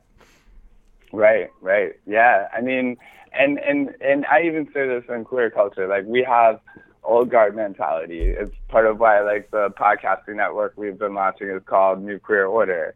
Like, I, I, I can't abide by these, like, well, this is the way it's always been crap any anymore. We're we live in a global world where all basically can be internationally connected to anybody we want via the internet. We should know something a little bit better about culture and, and diversity in the world. You know, we, we don't have an excuse anymore, you know? Yeah. You want to find facts, you go look for them and get to them, you know? And in lieu of that, we're going to bring them to you as well because I can't, you know, we, we live in such a, I'm always amazed. We always use the example, like the like young queer men who don't know how to clean their ass, you know. And this isn't a shame. It's like, where is the instruction manual for for queer sexuality and queer health? You guys barely get fucking straight sexuality and straight health and, like, advice in school. There's, like, maybe three districts in the whole U S that actually have a comprehensive sex education program. Dude, I you just know? look so, at, at people I work with. I'm like, oh, my God, that guy's got the hairiest neck. Like, you got to know to shave your neck, dude. Like, but I feel like, I, I I don't know, like you saying the school districts, I feel like that's a dad failing. Your dad never said, shave your neck, stupid. Like, you, right. you just look disgusting. But then, so we call into question, like, who's looking out for the fuck pool, right? You know, who's looking out for for the sexual health of all the young folks coming up, like straight and gay alike. Like, you, you listen to these, like, Me Too moments, and you're like, how did that even happen? How did you guys not even discuss one bit what the fuck you wanted to do with each other in bed? Why was this a mystery? You know, and I will yeah. say, I think queer folks do get that a little bit better because, like, everything has to kind of be, like, a discussion about who you are and what you want to do and what your desires are, because it's not just a given thing, especially if you both have a dick, you know? Um, you kind of got to work that out beforehand. What about the trannies? Do you feel like they're just cheating? Like, you're tricking, you're tricking the guys. No, oh, come on. Guys. I feel like I know y'all know better than that. Yeah, I do. I mean, like, look, I, I can't speak for trans identity. I don't, I don't hold it, but I will say y'all can listen to uh, our podcast coming out on our network. Not our podcast, but our friend Kim, who's a wrestler. She is Uh, black trans female living up in Rochester, and she is going to educate a whole lot of fucking people about the trans experience. So cool. Uh, cool. It's uh, Tranos and the Lived Experience. It's going to be coming out the last week in November. So nice. You guys should listen to that because, um, you know, it's it's going to be different for everybody. And this is what I mean. The labels, the boxes, they don't do us any good. You, I don't think any two trans individuals can tell you they've had the same experience, you know? Yeah. It's It's... It's really just about, if the world is not binary, if it's not black and white, then everything is possible. You know, if we're all, like, focusing things around our health and the health of others, we're going to live in a just and moral society. Health is a great way to measure, like, how to treat people. Is what you're doing to them healthy? Are what you're doing to yourself healthy? No. Well, maybe, like, let's focus on that. We live in a system, of a healthcare system that spends an awful lot of money for very little, like, actual population health. We should all scratch our heads and say, hey, that's fucked up.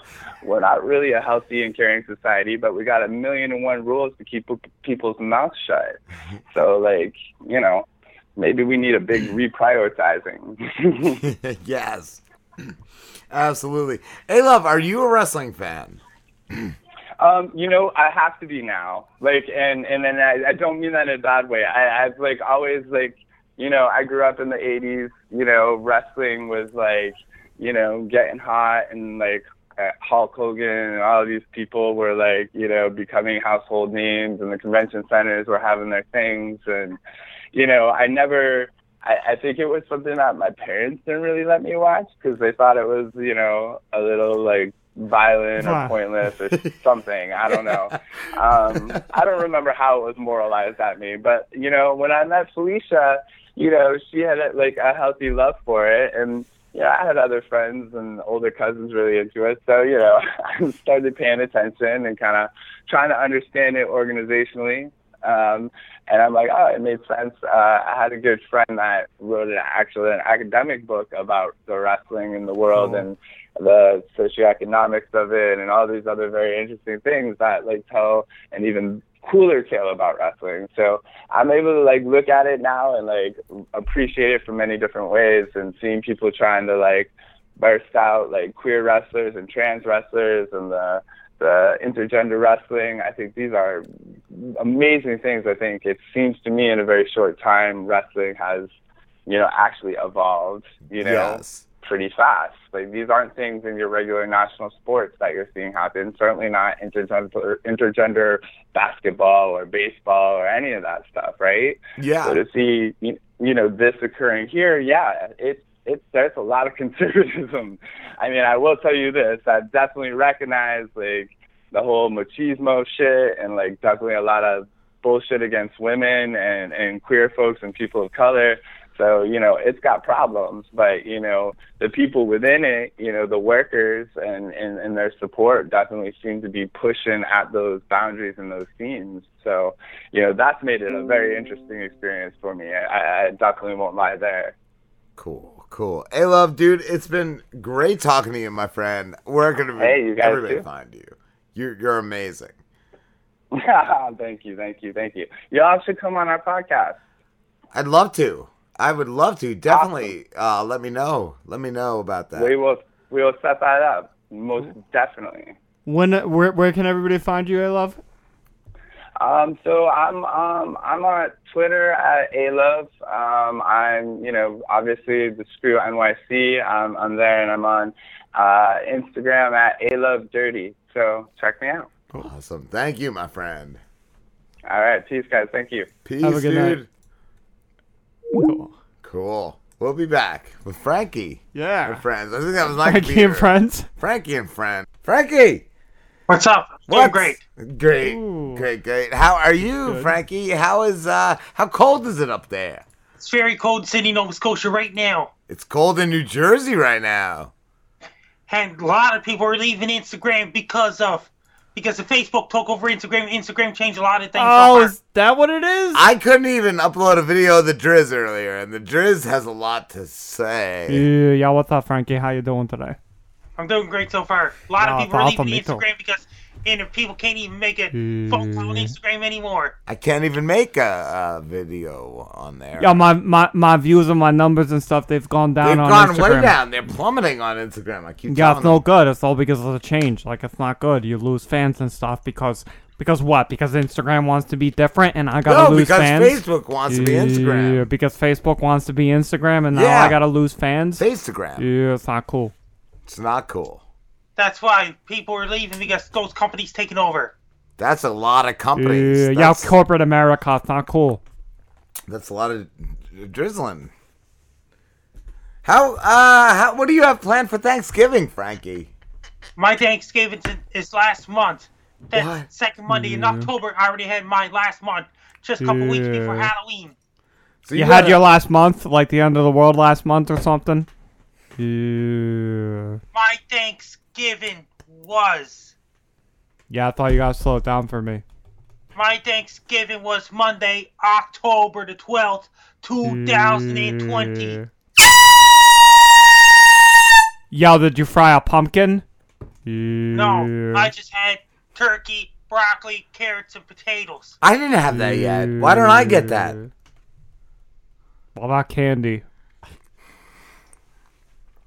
Candy. My Thanksgiving was October the twelfth. Yeah. Throw it down again.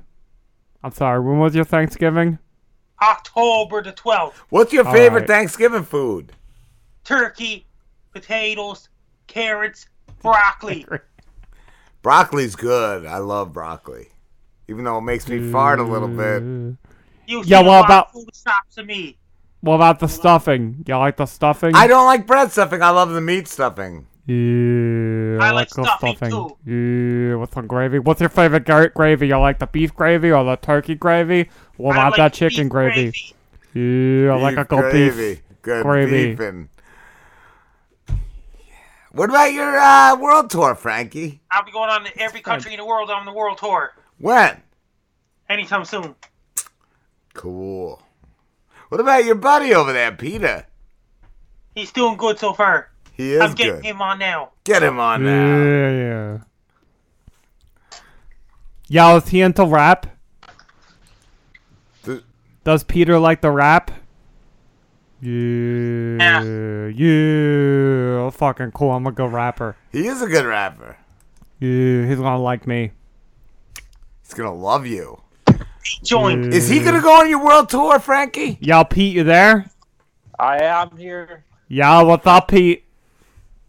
I'm I'm chilling. How are y'all doing? Yeah. Yo, I'm hotting.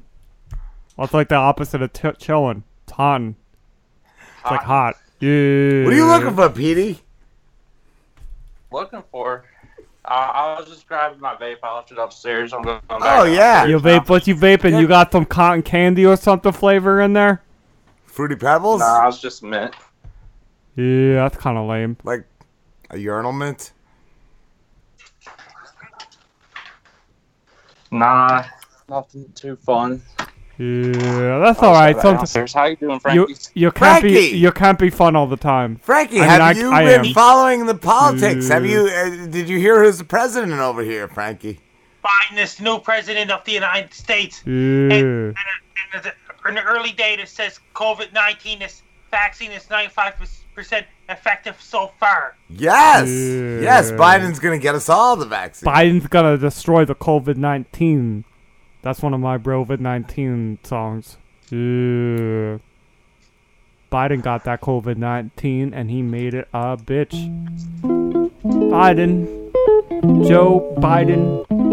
Joe Biden won the presidential election. And he's gonna beat COVID.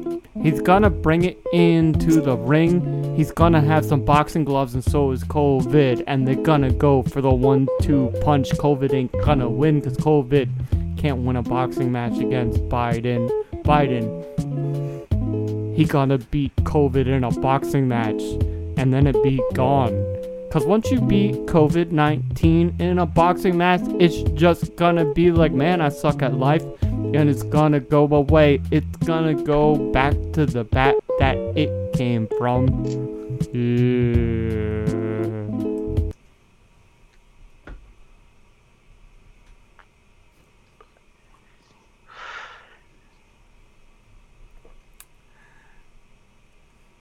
Yeah, I'm still there. All right, my audio cut out. Yeah, that's a shame. What's that? I, I didn't know if y'all were still there. My audio just cut out. Yeah, what up? Yeah, we're still here. Did your I, audio cut out? I, Rob and Slim. Rob and Slim. I was on mm. Base Guy Show at two twenty p.m. Atlantic time mm. earlier today. I love the Base Guy. How's he I, doing, I like, Frankie? I like me some Base Guy. He's doing good so far. He's the best. I love Base Guy. Frankie, uh, what do you feel about COVID? Is it going to yeah. impregnate... our holidays? two thousand twenty is the COVID nineteen Infinity War. In two thousand twenty-one, it's going to be COVID nineteen Endgame. What about this winter? Is it going to be COVID? Yeah, like we going to be Thanos or something? A lot of snow and cold all across North America, Europe, and Stone Cold Steve Austin? That was cool. Yeah. All over the Northern Hemisphere. What about, why, why is it so cold all of a sudden, Frankie? Are polar bears crying or something? Polar ice caps mm. melting up in the Arctic. That's one. That's cool. What's up, Pete? Chilling. Frankie, why don't you tell them what your Yo, prediction is? Why don't you tell us what the next pandemic's going to be? What do you tell Dylan mm. and I? The next uh, pandemic like COVID nineteen will happen. That'll be after my death. You're one hundred gonna... years after your death, isn't that right? Around one hundred years from now. Uh, yeah, so are you like patient zero of the new pandemic or something, Frankie? Yes, uh, it's like uh, the next one hundred year pandemic like COVID nineteen or Spanish flu. Mm. That'll be one hundred years from now. I'll what? be dead by then. What about Petey? I got I got AIDS. I'm not going to live that long. You have AIDS? Yeah. How'd you get that? Oh, long story. I'm not gonna. I'm not gonna go into on. No, go into that. Why did? Why did you? How did you hit us up? And I got it one of those two ways, and I just found out about that last year. Really? How? How are you treating? How are you treating that, P D? How are you treating that, P D AIDS? Huh? What? What? Oh, what? Did your audio cut out? Uh, why'd you hit us I, up? What, what do you want? What are you trying to get? What are you trying to get? Famous off of Frankie? Nah. No. Frankie's what do you What do you got? What do you got, buddy? What do you got, buddy pal? Besides AIDS, nah. What do you got? What I got? Yeah. What do you got? What do you got well, for us? What do you got for a show? For one, anybody, anybody listening to this right now, they, if they if they don't have Frankie's bobblehead yet, they are slacking. Okay. And uh, and what else? And what else do you have, friend? I don't know. What I don't know. Do you, what else do you all got? What else do you all got? What do you got on your fucking Facebook page?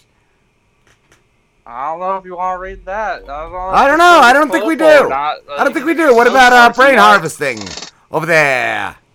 Over there. What do you got? What do you got? Yeah, you doing the brain harvesting? Yeah. Got a brain harvesting song?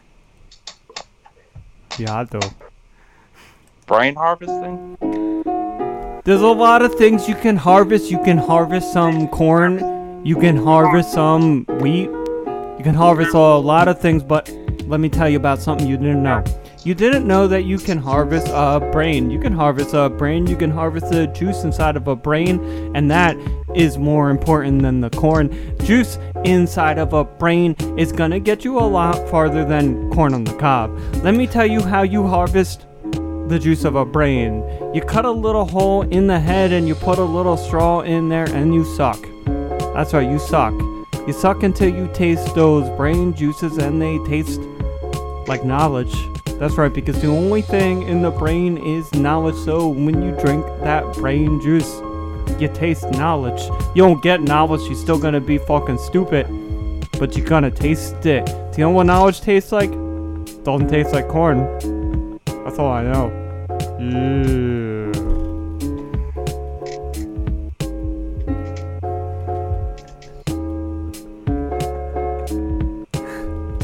Penguin. Yeah, there's a lot of penguins. Do you ever brain harvest a penguin? It's not like the regular brain juice that you get from a human. It's a different kind of brain juice. Yeah, it's like the brain juice that you get from a penguin. It's a little sweeter. It's a little fishy. You ever have a sardine? It kind of tastes like that. Yeah, that's all I got. Bird, big bird. Yeah, Big Bad, you know the, you know the vibes. Yo, what's up, Frankie? What's up, Frankie? So, like in twenty, would you let Donald Trump go on tour with you if he needed a gig? Yeah. Frankie, would you let Donald Trump go on a tour with you if he needed a gig? That, that means that, that I'll be seeing all those other guys too. Dude, like what other guys? How we seeing Elon Musk is one, and Donald Trump yeah, is another. Cool. Space Boy, Space Karen, Space Karen, Space Peter. Yeah. What are you gonna What are you gonna do with Elon and Musk? Kanye. Yeah, and Kanye. I like the Kanye. He's cool. Yeah, he's like a Superman or something. You remember when he was like Superman? Yeah. Nobody remember that. Nah, I don't remember. One was kind of his. Uh, was that a music video? Yeah, no, he was Superman. That was just like a thing. I saw him as a gay fish. Uh, it was a gay fish, I think, too. Yeah. The fish sticks. Yo, Peter, what do you do for a living? Uh, right now, I'm Bitcoins, am I right? This year. What about full coins? Why you only got a baby bits? But yeah, I was in crypto before that. I was coasting for a few years.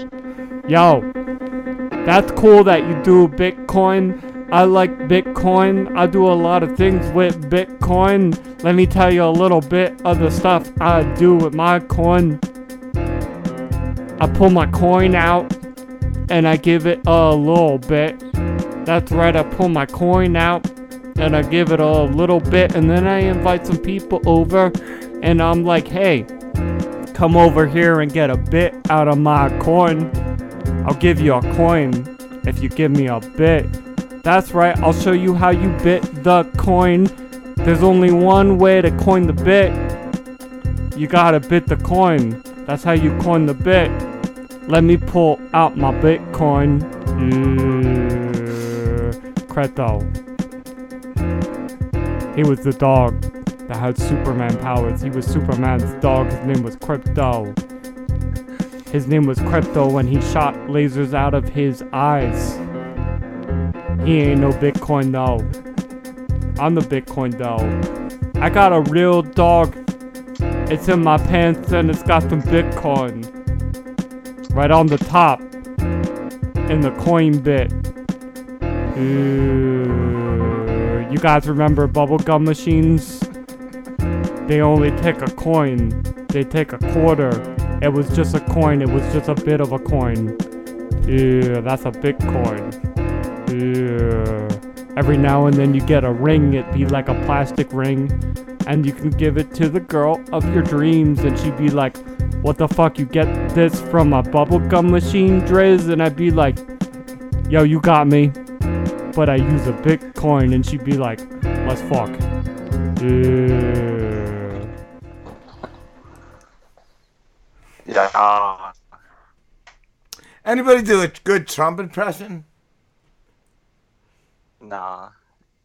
How are you, Frankie? Can you impersonate no, Trump? God. You did a good. I don't, I don't think you're fired. You're that he says that on the Apprentice T V show. Yeah, you firing Pete? No. No. Yeah. No. Yeah, who you firing? I'm firing the dictator of bad countries. Yeah, that's right. Who's a dictator of a bad country? Give me a name. I will take care of them for you.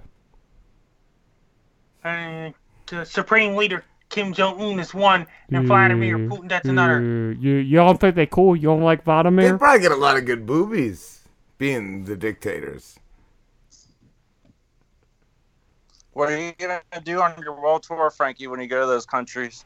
I'm yeah, going to that's why, P, you run the interview. He's going to motivate those boobies, Pete. Yeah. He's got a motorboat. You gotta get him boobies, almost. Pete. Yeah. Are Yo, you going Pete, on world tour?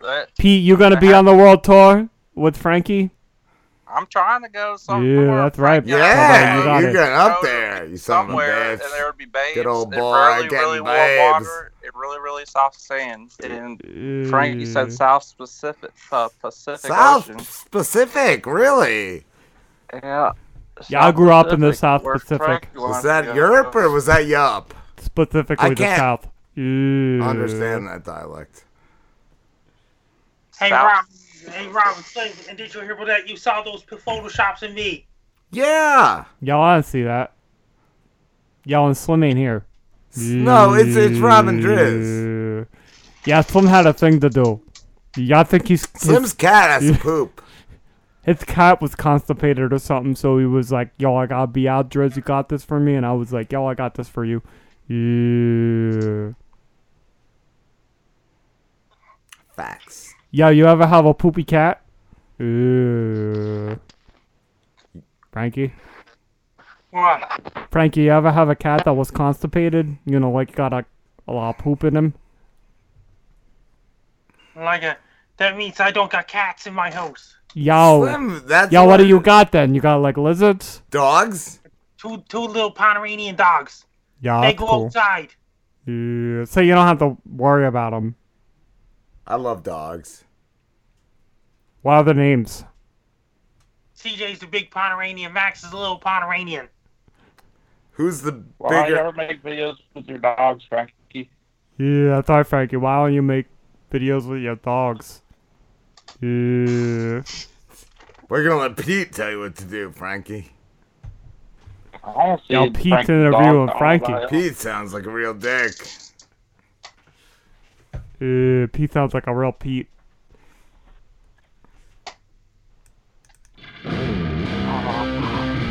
Yo! Yo, let me tell you uh, about my dogs. Their name was Fluffy and Stuffy. Fluffy and Stuffy were my dogs. Let me first tell you a little bit about Fluffy. He was pretty big and pretty fluffy. And I used to lick him all over the place. He tastes great. Fluffy liked it when I licked him. He was like, ooh. Yeah, that's right. That's the noise Fluffy made when I liked him. I licked him all over and I put some peanut butter on him. I know that you're supposed to put the peanut butter on your dick, but I was like, nah. I'm gonna put the peanut butter on Fluffy and lick it. That's right. I licked the peanut butter off of Fluffy and he was like, ooh, yeah, Fluffy. That's all I got about Fluffy. Let me tell you about Stuffy. Stuffy didn't really like me. Every time I went by Stuffy, he was like, ah! Yeah, Stuffy was like, ah! So I didn't know what to do with Stuffy. I tried putting my dick in Stuffy's face, and he was like, ah! So I was like, fuck Stuffy. I shot him in the face. That's right, I fucking killed Stuffy. I fucking killed him. I shot him with my shotgun. I cut him up into little pieces. And I fed him to Fluffy. Fluffy didn't know he was eating his best friend. Yeah, that's right. Fluffy ate his best friend, Stuffy. That's right, Fluffy, fuck you. Fuck you, Fluffy. I made you eat your friend, Stuffy. Yeah, cause he didn't want anything to do with my penis.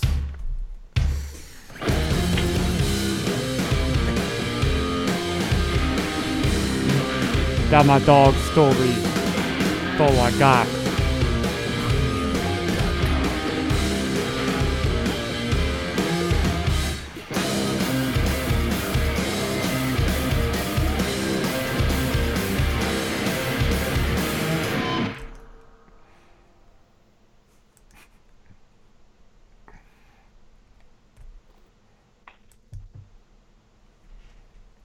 Yo, Frankie, can I do rap songs on your world tour? Yes, on the world tour. Yeah, yeah, dope.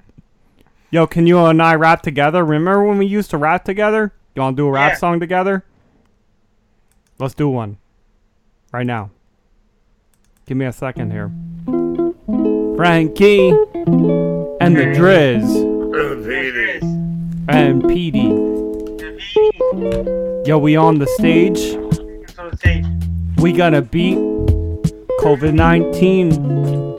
And then once we beat COVID nineteen, what are we gonna do? Frankie, what are we gonna do when we beat COVID nineteen? That means two thousand twenty is COVID nineteen Infinity War.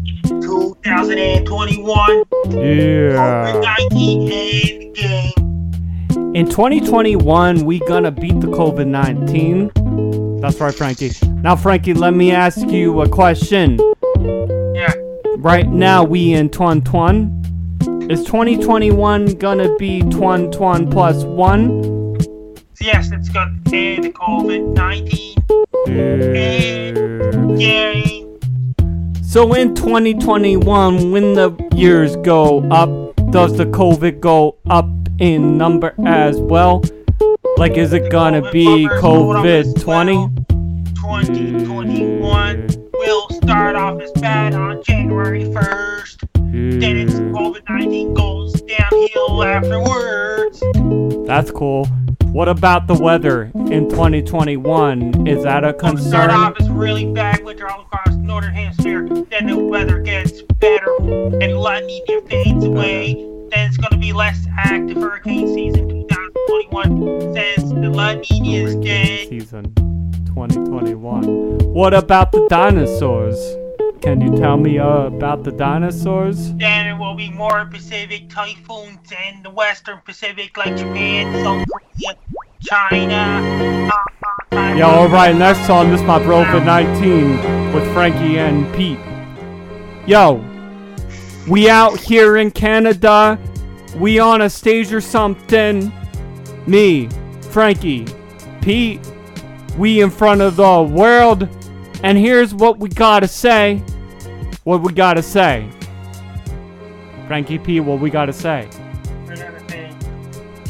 Say it back. How many feet, Frankie? forty-eight feet, darn COVID nineteen. Not enough feet for Pete. Not enough feet for Pete.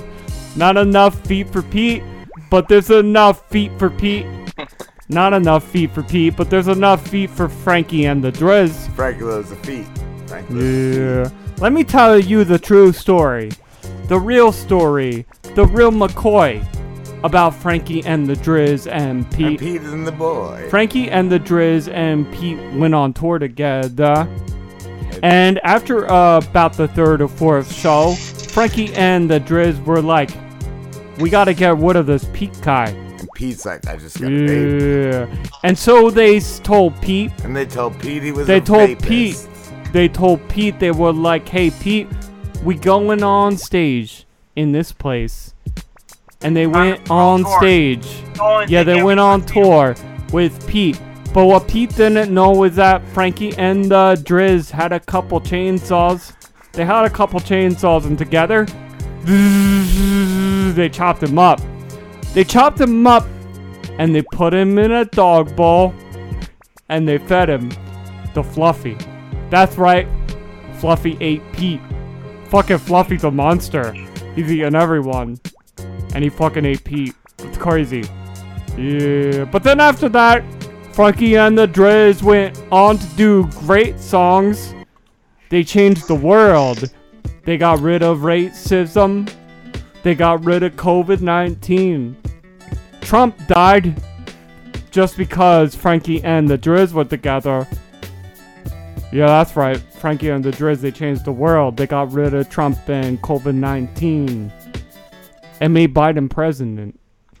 Yeah.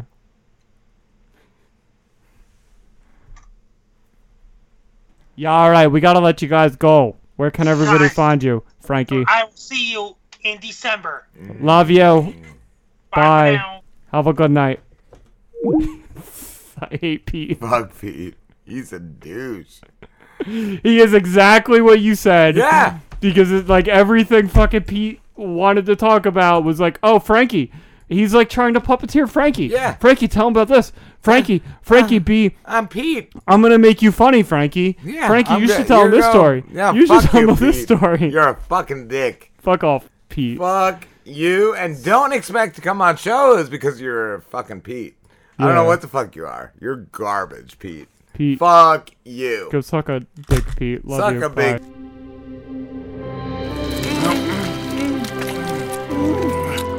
God, I, I wish we could suck on each other. I want to suck on you, too. I'm going to suck you so hard. Suck me. C- can we do this? Are, are, are we allowed to do this? I don't care. I just want you. Fuck all of this. Let's just get the hell out of here and be whatever the fuck we want. That's evolution. That's progress. I want a family. Can we have a family? Yeah. I'm more alive than I've ever been.